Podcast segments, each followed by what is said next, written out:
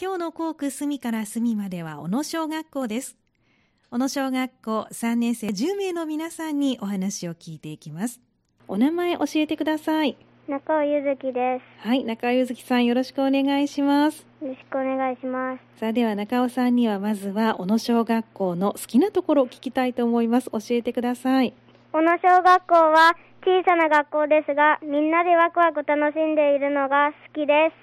小野小学校の横の森に松風ランドがあります。松風ランドは今はとても綺麗で、森の中を散歩して遊びます。今日も松風ランドに行きました。いろいろな遊具があってとても楽しいでそうなんですねみんなでよく松風ランドに行くんですねす。はい。はいお昼休みに行くのかなえーっと、ん20分休みとかお昼休みに行きます。あそうなんですねはい中尾さんのクラスはみんな仲いいですかはい。はいじゃあこれからは仲良く遊んでくださいねはい。はいありがとうございますお名前教えてくださいそれのつみです。はい、戸出夏美さんよろしくお願いします。では戸出さんには校区でおすすめの場所、好きな場所をお聞きしたいと思います。教えてください。女の栗田という場所で大きなため池の上に山があるからです。最近は葉の色が変わってきているからです。綺麗な紅葉が見れるからです。そうなんですね。もう一度場所の名前を教えてもらってもいいですか？小野の栗田という場所で小野の栗田という場所、これは地域なんですか？す。うん。うん、そうなんですね。今紅葉だいぶ色づいてるんですね。はい。はい、素敵な場所に住んでますね。はい。はい、わかりました。ありがとうございます。お名前教えてください。はい、柿田球児です。はい、柿田久司さんよろしくお願いします。はい。では柿田さんには3年生の授業についてお話を聞いていきますはい。今総合の時間ではどんなことを学んでるんですか総合の時間では地区の魚を小野小学校の池に入れたり、パソコンでプログラミング学習や虫調べをしました。あと社会見学にも行きました。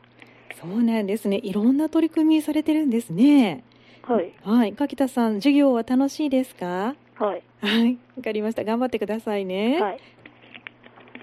お名前教えてください塚本理沙ではい塚本梨沙さんよろしくお願いしますす。はい。先ほど柿田さんから総合の時間で社会見学にも行ったというお話があったので社会見学のことを聞きたいと思いますがいつどこに行きましたか9月22日に三田市消防本部に行きました。はい11月10日には兵庫県警察本部に行きました。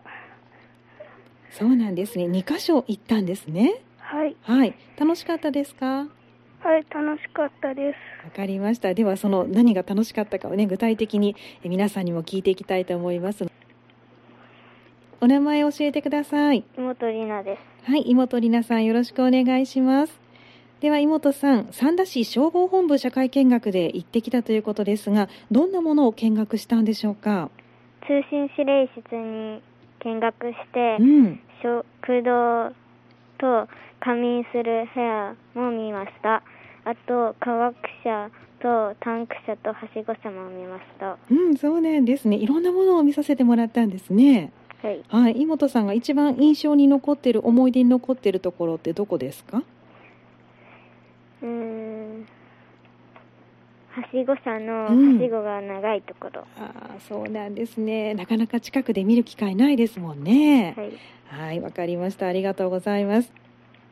お名前教えてください。中澤瑠衣とですはい、では中堂イルイトさんには三田市消防本部社会見学に行かれた時どんな発見があったか教えてもらいたいと思いますお願いします三田市消防本部では働いている人たちは24時間ん働いているのがびっくりしました消消防車がいっぱいあってタンク車やはしご車やレスキューや救急車もありましたそうなんですね24時間働いてるんですねそしてたくさんの消防車の種類があったんですねはいどれもかっこよかったうんうん、そうですかわかりましたまた見る機会があるといいですねはいはい、ありがとうございますお名前教えてください中島みなとですはい、中島みなとさん。では、中島さんにも三田市消防本部での発見、驚き、教えてもらいたいと思います。お願いします。火災報知器に火災報知器にうん、について教えてもらいました。はい。僕の家にもついています。うんえっと、ピーピーと音がするのは、煙に反応するようにできているそうです。すごいと思いました。うん、そうなんですね。はい。はい、ありがとうございます。川東直です。こんにちは。はい、よろしくお願いします。はい。では川東さんには11月10日に行かれた兵庫県警のこと聞きたいと思いますが何を見させてもらいましたかえっと、私は通信指令室を見ました。うんそこには人がたくさんいて、机もいっぱいありました。そこに赤、緑、黄の色のランプがありました。青のランプがついているときは、その席の人は事故や事件の通話ができる人で、黄色い色のランプがつくと、その席の人は110番の電話に出ています。赤はめったにつきません。赤のランプがついていると、殺人事件や誘拐事件の110番の電話が来ているそうです。驚きました。そうなんですねなかなかドキドキする現場を見てきたんですねはい。はいあの何が一番印象に残ってますかえっと、うん私はランプがうんついているとき、えっと、私が最初に見たのは、はい662あ662人件だったんですけど、はい通話が来た人、うん時その最後は676だったのはでいすごいなと思いましたあじゃあ短い間にどんどん件数が増えてたんですねはいはいなかなか貴重な体験できましたねはいはいありがとうございますお名前お願いします久純大ではい、久住純大さんよろしくお願いします。はいでは久住さん、兵庫県警でどんな発見、驚きありましたか？警察本部のビルは110番に合わせて110メートルになっているそうでそうなんですね。110番に合わせて110メートルあるんですね。すはだいいぶ高いと思いました。はい、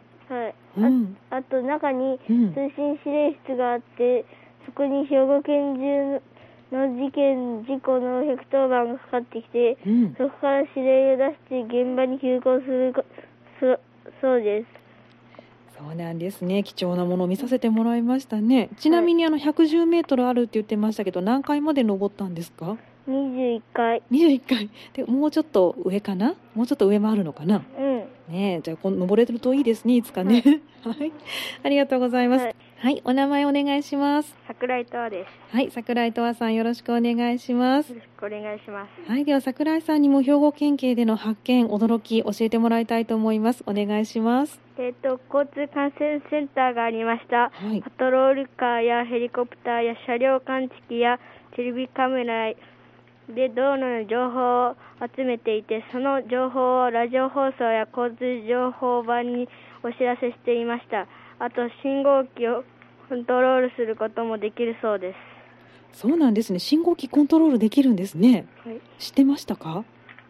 知らなかったですねえ、初めて見るもの、初めて聞いたものがたくさんでした。はいはい、中でも何が一番思い出に印象に残ってますか？